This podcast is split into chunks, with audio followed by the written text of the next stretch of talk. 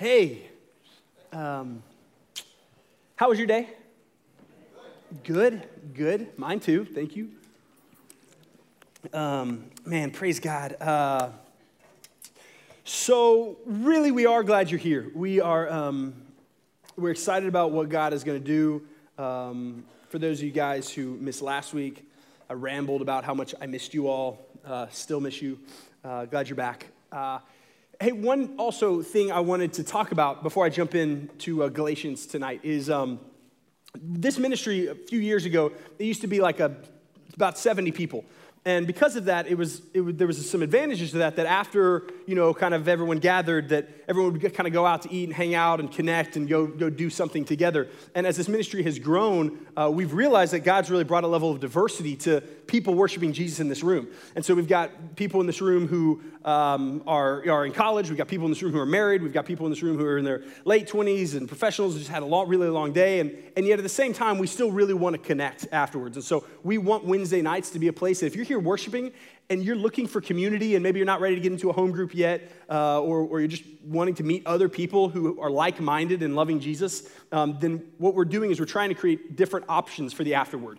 And so after worship um, on Wednesday night, there's several different things because we've just got a diversity of demographics in this room now, and praise God for that. And so uh, I know a bunch of guys are going to a bar tonight. Robert, where are you guys going?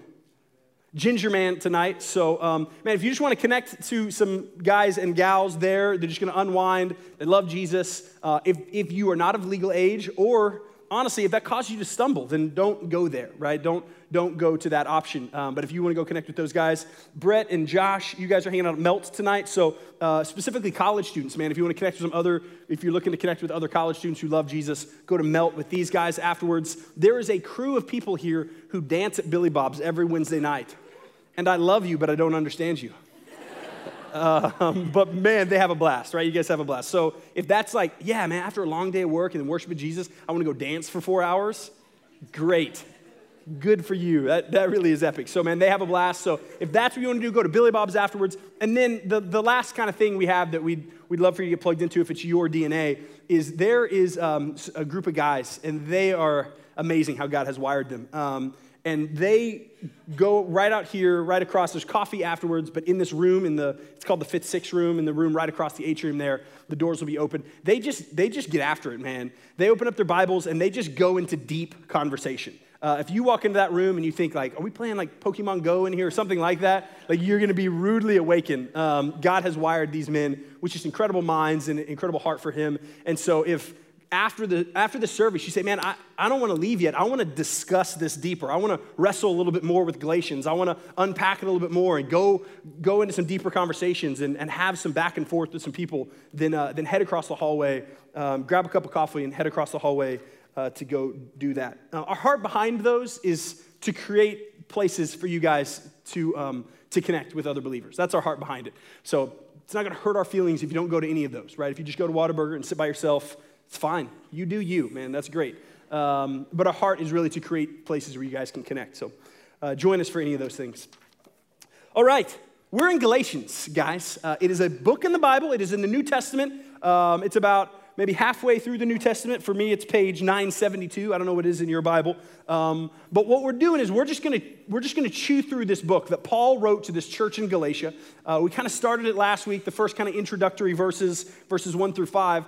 And what we're going to do for the next seven weeks or so is just say, okay, what what does God have next? And we're going to read this section. We're going to unpack it and apply it to our life. And um, and this is really the time in the sermon where I'm supposed to tell you why you should listen to this sermon.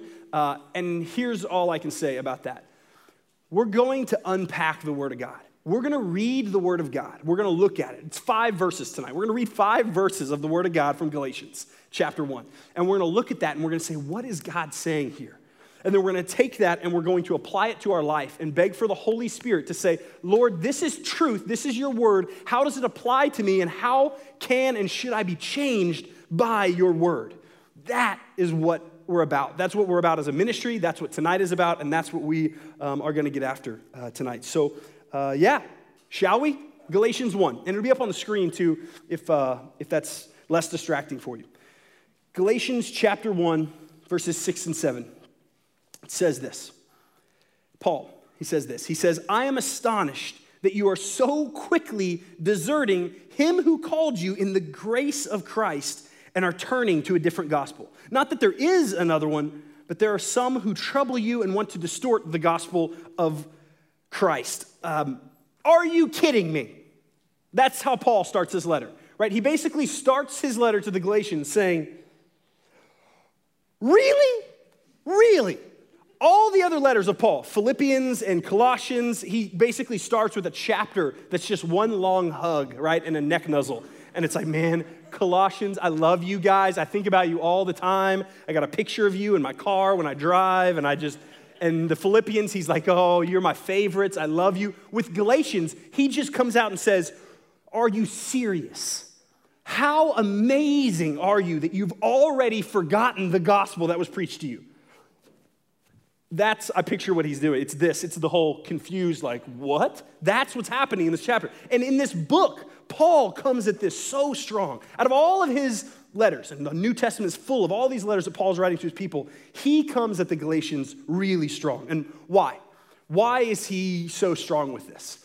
Because what is happening in this church, what is happening in the lives of these believers, what they're falling into is a big deal. It's a really, really big deal. I'm astonished that you're so quickly deserting him who called you in the grace of Christ and are turning to a different gospel. Um, the Holy Spirit called you to the grace of Christ, guys. He has called you. you. I was there. I saw it. We, we were walking together, and I saw how the Holy Spirit called you, and you've already forgotten. You've already turned to something that is not what He called you to. You've already deserted and distorted the gospel. That's a huge deal. That's a huge deal. And look at what he says after that. In verses 8 and 9, he says, But even if I, this is pretty dramatic, but even if we or an angel from heaven should preach to you a gospel contrary to the one we preach to you, let him be accursed. As we've said before, so now I say again if anyone is preaching to you a gospel contrary to the one you received, let him be accursed. Don't believe new voices. He's saying, hey, if I show up tomorrow and say, hey, remember earlier when I told you guys the gospel, you got saved in the Holy Spirit and gospel of grace through Christ? Remember that? Well, I got a little addition to it. Or if an angel from heaven shows up and says, hey, I'm an angel from heaven, it's a big deal. I got a different gospel than the one I originally gave you, don't believe it. Let him be accursed. See, no matter what, don't believe this lie in this distorted gospel. He shows us why in verse 10. In verse 10, he says, For I'm now seeking the for am I now seeking the approval of man or of God? Or am I trying to please man? If I were still trying to please man, I would not be a servant of Christ. Paul's saying, hey, this isn't about me. This isn't about me. Um, don't, don't just believe this because, oh, this is what Paul says. He's, I'm not trying to make friends here. He's saying, look, I'm not trying to make friends. I'm not trying to be popular. This is not about people pleasing. I'm trying to please God. And what you're doing is you're falling away from the gospel. Um, yeah, so that's what the Galatians do. That's what um, this church, that's what this group of believers, that's what the six chapters in this book are going to really help unpack is how they wander. They hear the gospel, they hear truth, and they wander from it. Um, stupid Galatians. We, we would never do that. You know? Like to hear the gospel, to hear truth and believe it, and then wander from it? No, we would never do that. Yeah, yeah, I do that all the time. Uh, I would love to say, uh, I would love to say that that is a weekly occurrence for me, um, but I really fear it's more of a daily occurrence. Uh, my fear is that in my life, in my soul, it's more of a daily occurrence that I get distracted and I start to wander towards a distorted gospel that on a daily basis, I, as a believer, as a 33 year old pastor, am constantly still wrestling with this idea that, okay, I, I, know the gospel, I know I've been saved, I this relationship I have through grace, but, whoa, look at this, it's shiny. And I get distracted. Or, oh, but I've got to earn it in this way. And, I, and we wander, and we do that. I, can't think of a more relevant thing for us as a people, and an encouraging thing and a challenging thing for us as a people to walk through through the next seven weeks to say, what is the gospel? What is the gospel that should change your life? That when it, when it takes root in your life, changes you sets you free, brings you life and life abundantly. What is that? And then how do we have roots that we don't wander from that so freaking quickly? What does that look like? That is what Galatians is about. That is what I'm excited to do. So remember that time at the beginning, just a few minutes ago, when I said what we're going to do is we're going to look at the Word of God. Here we see these five verses. We see what the church in Galatia is doing, and we're going to apply it to our life. We're going to take that, quickly deserting the gospel to a distorted gospel, and we're going to apply it to our life. Um, so, uh, so let's do that. Um, that's where we're going. Um, I, um, I want to shepherd us through uh, several spots that I believe I see, that I believe we see in Scripture, that are ways that we quickly um, run from this. And I want to make a couple things clear.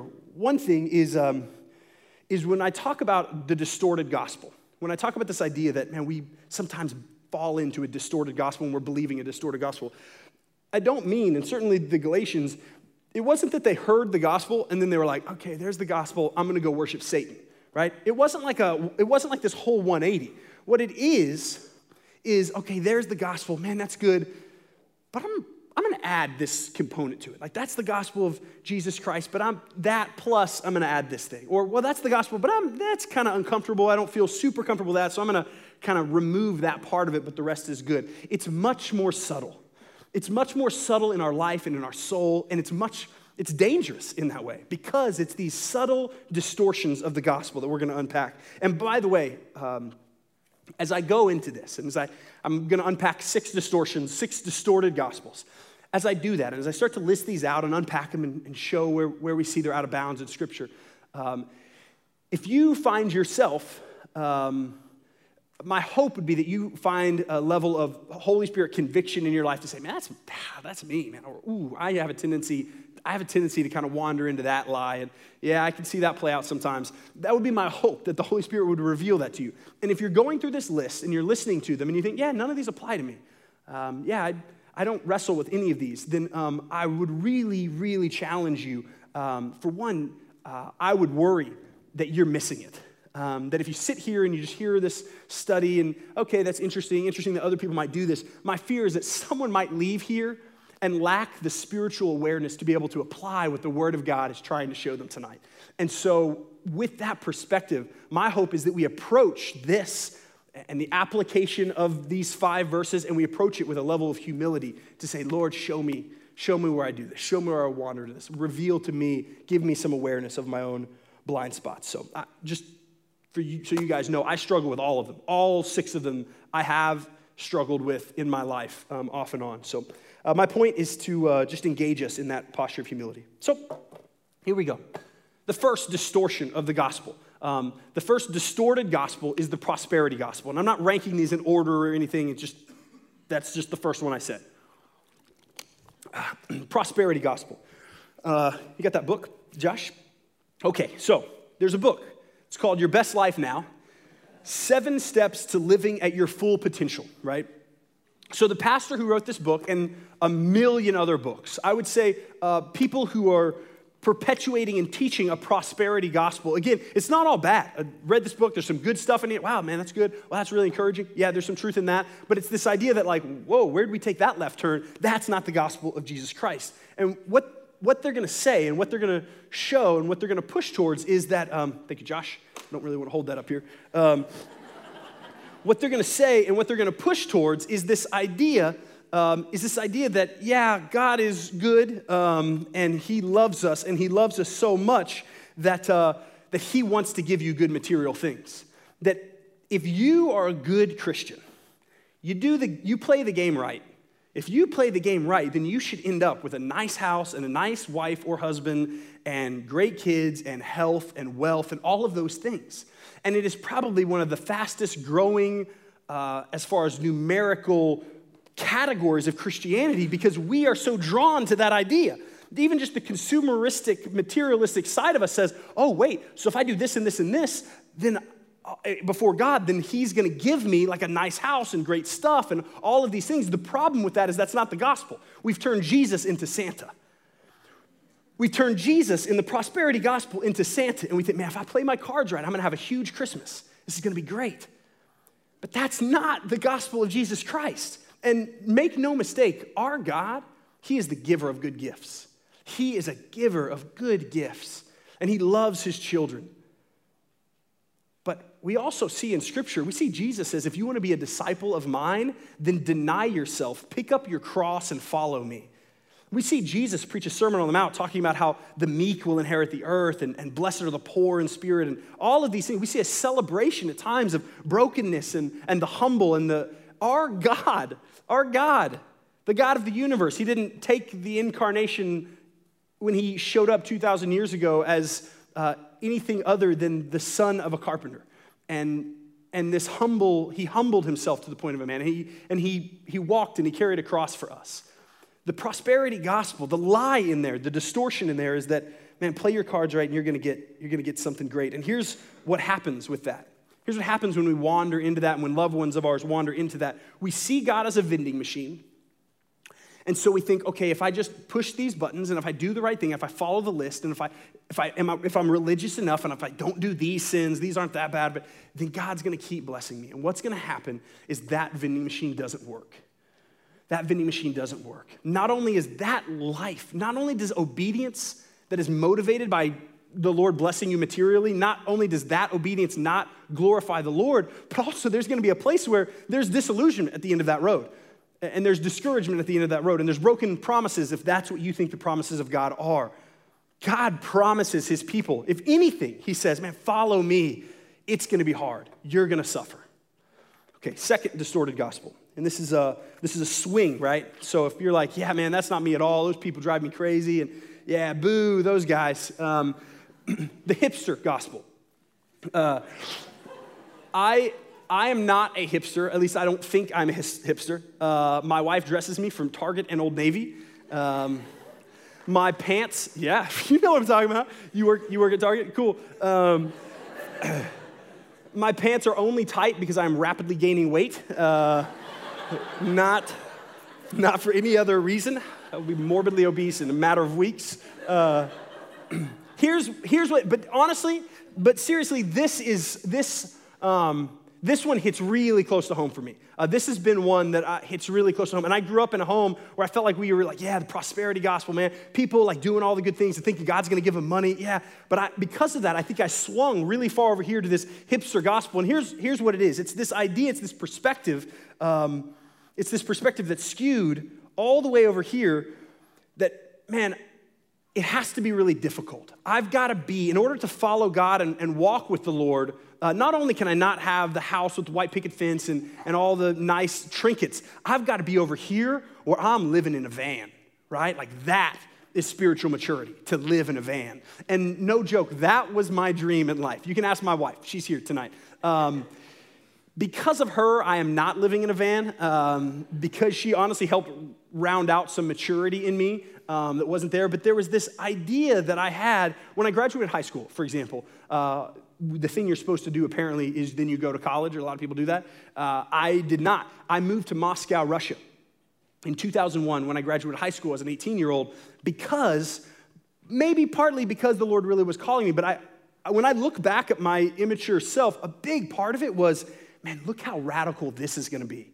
I'm gonna get up, everyone else is gonna go to college, learn things from books. I'm gonna go live in Moscow. I don't even speak the language, I don't know what I'm doing, but look how radical I am, and look how extreme I am, and look at how anti prosperity gospel, and I'm not gonna go make money, I'm gonna be homeless. And when I first started dating Danielle, it was like, hey, I kind of just started shifting out of like, well, I probably shouldn't be homeless if I'm gonna be dating her, but I was like, but we should probably move to Iran because that, and, and maybe, maybe that's really the call of God on my life, right? So maybe that's the call of God on my life. But I, I am self aware of where I was at, was really driven by this desire of this extreme, um, this extreme radicalism.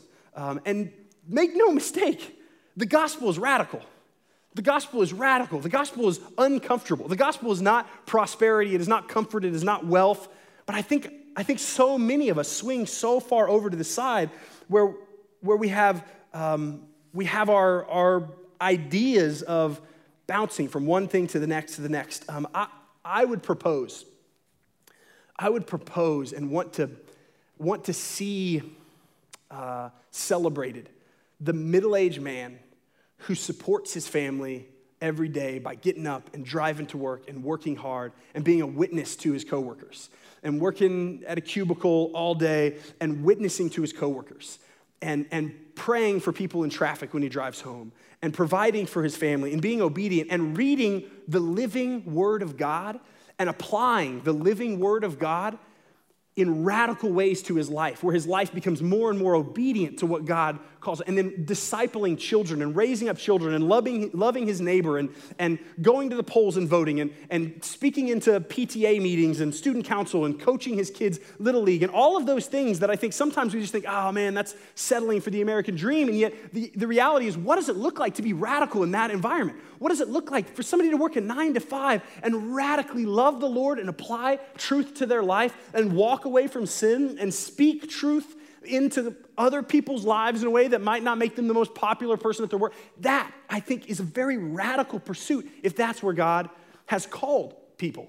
Um, and yet, I think, especially in my generation, man, we, we love to celebrate. Man, look how radical that is. And I was driven by that for, for a big part of my life. And God taught me a lot on that. Again, this wasn't all bad. There's some things in that that are really healthy, and some things in that that I think we can be unbalanced the other way, but we can swing too far. Um, my, my wife right now, um, my wife right now is in a season in our marriage where uh, she just cranked out a baby three weeks ago. Yeah, yeah, no, man. Yeah. Can I say too? She pushed twice. Uh, we probably shouldn't go into this. Is that weird to go into it? She, it took like four minutes. She just pushed twice and then it was like, wow, there he is. So it was awesome. Anyway, I digress.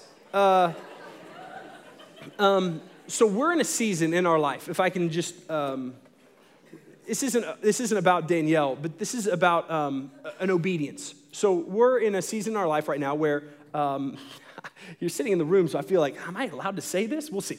Um, so my, my wife, like, she, oh gosh, she's, she's lucky to get out of her pajamas by like dinner time, right? Um, and, and then she's also like lucky to like be able to like take a shower like once every couple of days, right? And she's stuck in our house constantly. My wife has an incredible heart to disciple young women.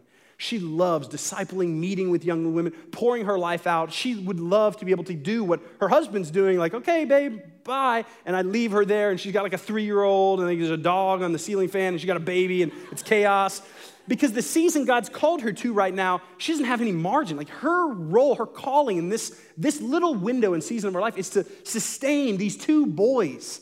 And these two boys are going to be blessed these two boys that she's raising are going to be crazy blessed by the godly mom that they have. Um, and, and that, yeah, it's not this really sexy season where she gets to go and have coffee and talk to people. It's a season where she says, No, this is where God's called me. And that's hard, right? That's really hard. And we pray about it and we talk about it and we wrestle with it and there's tears because it's like, man, this is not a cool season. We love that God has given us this thing that we've been praying for, my, my, my second son. It's amazing what he's doing in our family, but it's also really hard. And yet, steadfastness, steadfastness, that yes, she's not out saving the world and those things, her steadfastness is incredibly radical. It's incredibly radical. And so, whatever your life looks like, hold on to the gospel and the obedience. That what does obedience look like? If God calls you to Iran and you don't go to Iran, then yikes, that's disobedience. But if God is calling you to be steadfast in a place, and, and you just and it's our own millennial flesh desires. It's like ah man nah this just isn't i just i'm not passionate about this. I'm going to bounce to something else. And he, here's one of the ways you can identify this in yourself. Certainly one of the ways i can identify it for me it's when I'm every six, 10, 12 months, I've got a new thing. I've got a new job. I've got a new community. I've got a new, and run that through the filter and see if that's for you. And look, okay, are there patterns in my life where I just always feel like I'm looking for the next thing and the next radical adventure and the next, and here's what you get from that um, that kind of distorted hipster gospel. What you get is a great Instagram account, and you get a large network of friends, and you get um, adventures and you, get Christian famous, but you don't get known and you don't get depth. And so, my loving caution to us, me, when I want to wander into that, when I want to say, man, maybe there's a maybe that maybe I need to like move and like plant a different church somewhere else in like some cool place in Antarctica. That'd be awesome. And you know, like when I feel it, is that what God's or is that my hipster isms of wanting to desire to go and do that? Um, is that rooted in what He has for me? Uh, my heart is that man, we could learn the worship value of being steadfast and run that through the grid. Talk to the Holy Spirit about that, man. If you're offended by that, you're like, well, I kind of match that, but I don't think that's me. Well, maybe it isn't, right? Maybe really God has called you to different circumstances, and that's fine. Like, that's between you and the Holy Spirit. My job is just to sit up here, say these things. They might be offensive. You wrestle with the Lord. Send me an email. Okay. Third, third, over here, works based gospel. Um, distorted gospel, works based gospel. Ephesians 2 8 and 9, paraphrased. Um, for it is by grace you have been saved through faith, not of works, so that no one can boast. For it is by grace that you have been saved through faith, not by works, so that no one can boast. It is by grace, through faith, that you have been saved. It's not by works, doing good things, so that no one gets to boast. Ephesians 2 8 and 9. Couldn't be more clear in pushing against this distorted gospel that every one of us has got to wander into this at times, that we think that the gospel, the gospel of Jesus Christ is yes, God loves me, but I've got to do these things. So many of our denominations, even that so many of us grew up in, have a tendency and a leaning to kind of encourage this and teach this. And it's not all bad, and I think it's coming from a good place of desiring, hey, there should be obedience in the Christian life, but it's, hey, there should be obedience in the Christian life and then what happens is we put the cart before the horse. We put obedience in front of the love of God. Well, if I want the love of God, then I've got to obey. If I want God to love me and accept me, if I want this relationship with God, then I've got to check these boxes. I've got to avoid this list of don'ts, and I've got to follow this list of do's. That kind of makes logical sense of all these. I think that is a conclusion that I think all of us should arrive to with logic. The trick is that's, that's not what Scripture says the gospel is. So, if that is a mindset or a personality or a church you grew up in, and you felt like, well, wait a second, yes, we do these things to earn God's love, I would challenge you. Don't, don't take this from me. I would challenge you. Go to Scripture and see what Scripture says the gospel is the love of God, Ephesians 2 8 and 9. For it's by grace you've been saved through faith, not of works, so that no one could boast. Um, it's a distortion. And what it leads to is it leads to legalism, right? Following the rules, it leads to this very legalistic uh, mindset, this very legalistic, well, you didn't do this and you didn't do this. Or it leads to just total exhaustion. And those of you who have been in this phase of your life or been in this place or maybe are in this place know how unbelievably exhausting it is to try to be obedient enough, to try to be good enough for God to love you. That is an exhausting life. Trying to be good enough so that the holy, perfect God of the universe would see your good deeds and be like, okay, good job, man. Hey, good job, girl. Proud of you now because you did enough good things. That is an exhausting, exhausting life. And it's not the real full gospel. Here's the other way we swing on that one Here's the other way we swing grace gone wild gospel. We're so afraid of legalism and works and following the list that we swing over here to the point where we say, okay, yeah, I'm saved. Like I did the Christian thing, I prayed the prayer, I am saved, I'm a Christian. So now, praise God, I don't have to be obedient. I can do whatever I want. I can do whatever I want in my life because I'm saved and I'm good and He loves me just because He's good and gracious. Thank you for grace and we take grace and we go wild with it. And that is a really dangerous, distorted gospel. Should we go on sinning so that grace might abound? Should we just, if we're saved, should we just go on sinning, Romans 6 says, so that God can just be like, well, pff, Ben blew it again, but I'm just gonna give him that much more grace? Paul says in Romans 6, no way, no way not only no way should that be what our life looks like, I think there's elements in scripture that says if that is your perspective, you might not really know, you might not really have a saving knowledge, a saving relationship with Jesus Christ. You might not actually be in a real, because if that's the fruit of your relationship with Christ, a grace gone wild, I can do whatever, I can sleep with whoever I want, I can, I can indulge in anything I want, I can, I can steal, I can lie with no level of conviction. Yeah, I can just, I can just do whatever I want. Um, that's really, really scary. My obedience is a response to God's grace. So I don't earn God's love over here with my obedience, but I also certainly don't ignore obedience and disregard obedience because of God's grace. Instead, I should, we should, as believers, we should see the grace of God. We should see the fact that we have a God who says, You're a mess and I love you. And if we come face to face in a saving way with that God, in a relationship with the Lord who says, I love you and I am saving you and I'm redeeming you and I'm paying for your debt, then there should be a genuine response to that interaction that is, oh my gosh, are you kidding me? Are you you are going to love me that much the way I am? Just as I am. You while I'm still a sinner, you died for me. Wow. I'm going to live my life in response to that. I'm going to be obedient because you are worth it, not to earn it. Not, well, cool, then I'm just going to take the blank check and do whatever I want, but I'm going to be obedient in response to that. Um, the illustration that I, gets overused, but there's just not a better picture of it, is the love between a husband and wife. My wife, I've been talking about her a lot tonight, haven't I, babe?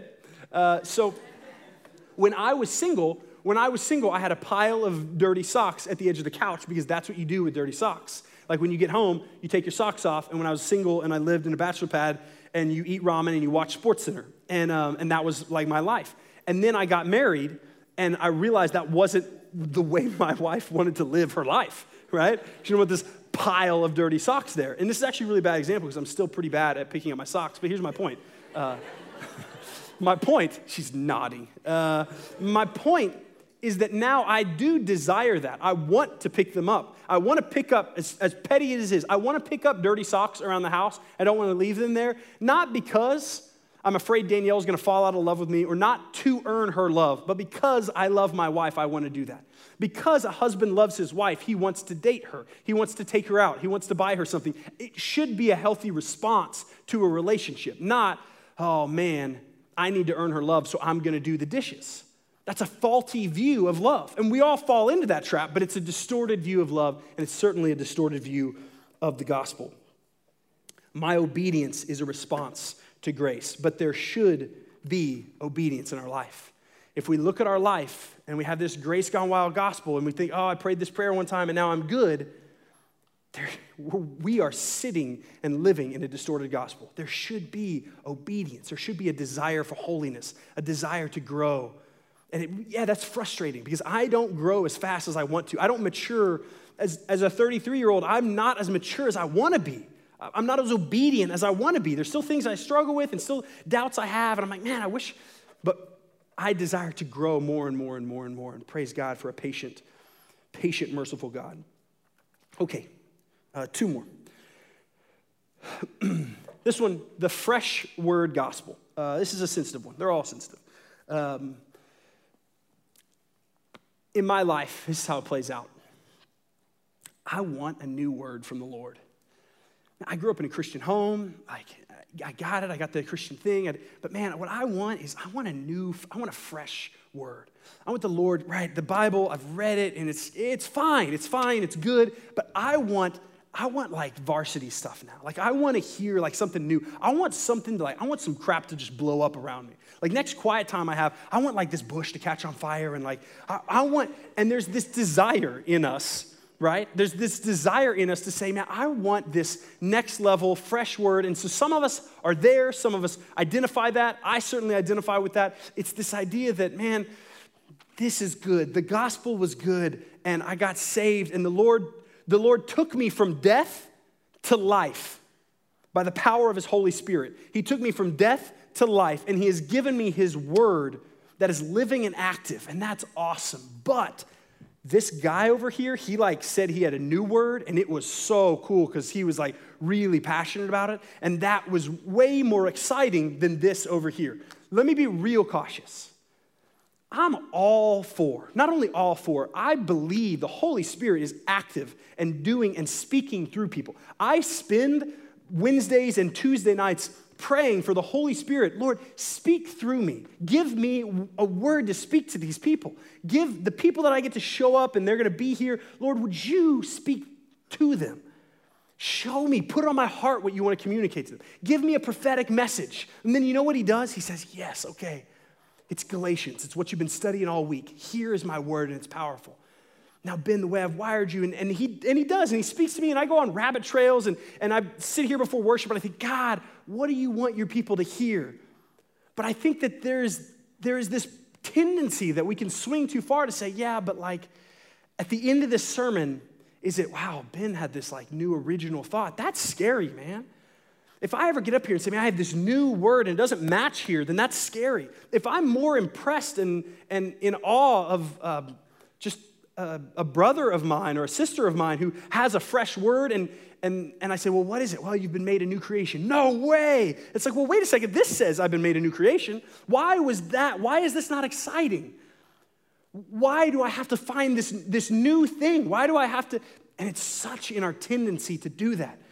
It's such in my tendencies, certainly the way God has wired me to say, yeah, but I want this new thing. And it's dangerous.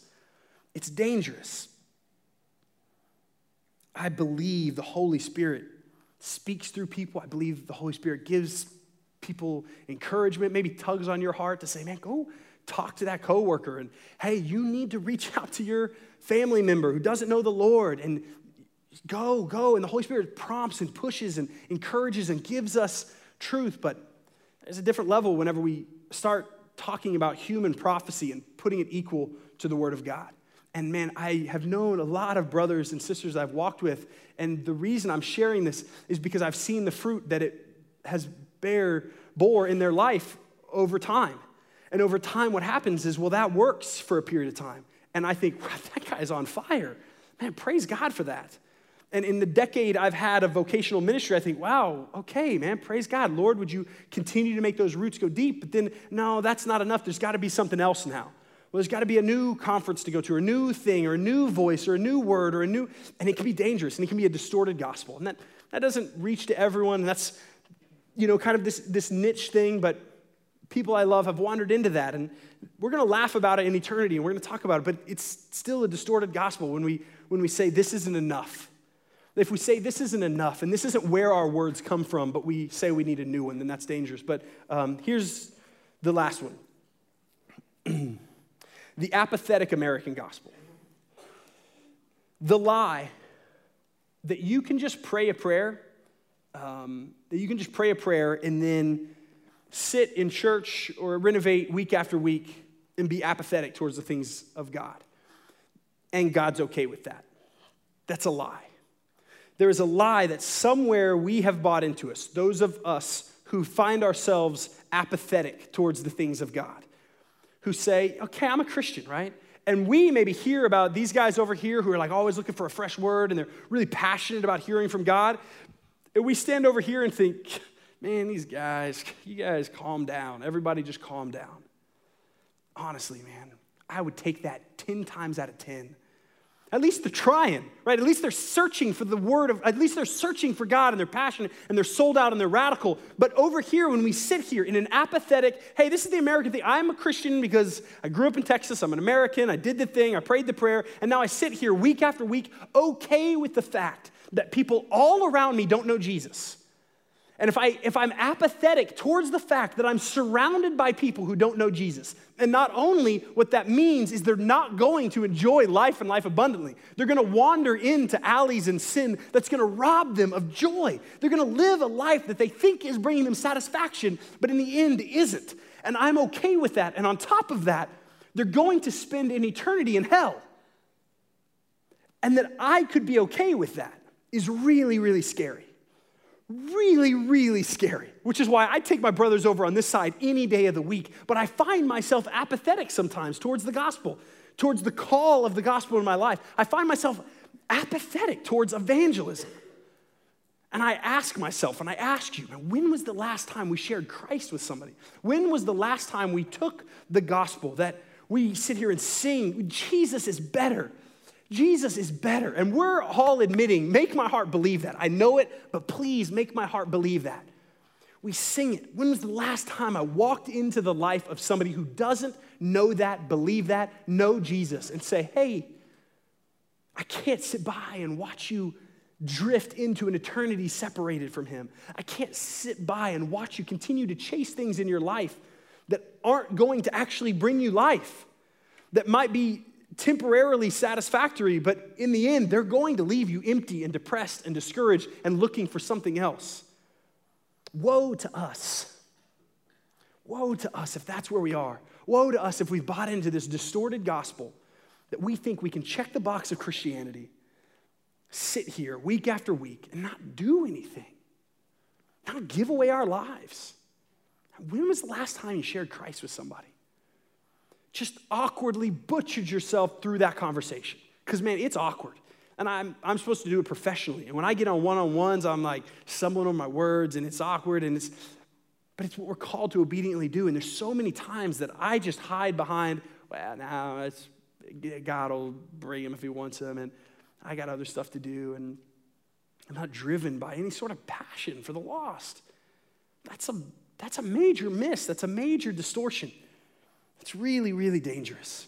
Hey, and on that regard, man, use us. We, we exist as a ministry, as a young adult ministry here, to be used by you to help you do that, to either walk with you and encourage you in that way, to show you what the Word of God says about that, but even this exists as a platform to where maybe you just say, hey, coworker, come, or hey, classmate, or hey, family member, you should come to this thing and invite somebody that you care about. Because every week, I promise you, what's going to happen here, we're going to talk about the Word of God, we're going to talk about how stupid we are, and we're we don't have it figured out, but we're going to make much of Jesus and we're going to talk about the gospel. And the gospel is going to be proclaimed. And let that be the springboard for conversation. Let that be that springboard for what you think. I totally disagreed with that thing, and I have no clue what Ben was talking about here, but what is that? Well, let's look at what is Ephesians 2 and what is Galatians? Let's look back at Galatians or use us as a church or find a church that you will use and use it and get plugged in and get in a home group and invite other people into that community. Uh, it shouldn't have to be Lone Ranger. It's not Lone Ranger. It's not you need to go save people and evangelize. Use the community of God. So many of the people in this room who are believers are believers because they got introduced into a community of other believers and they thought, okay, there's something different. There's something different about these people. I want to. I, I want to belong here. I want to be a part of this. Maybe it was your own family. Maybe that was the community that brought you into the family of God, but community is such a big part of that. So utilize this community. Um, here's the last thing I want to say. Uh, maybe you're here. Um, maybe you're here and you hear those things, and honestly, um, not just a lack of self spiritual self awareness, but you honestly are like, yeah, I don't distort the gospel in those ways. And the reason is um, because I don't really know the gospel. And you're here and you think, I don't, I don't really love Jesus.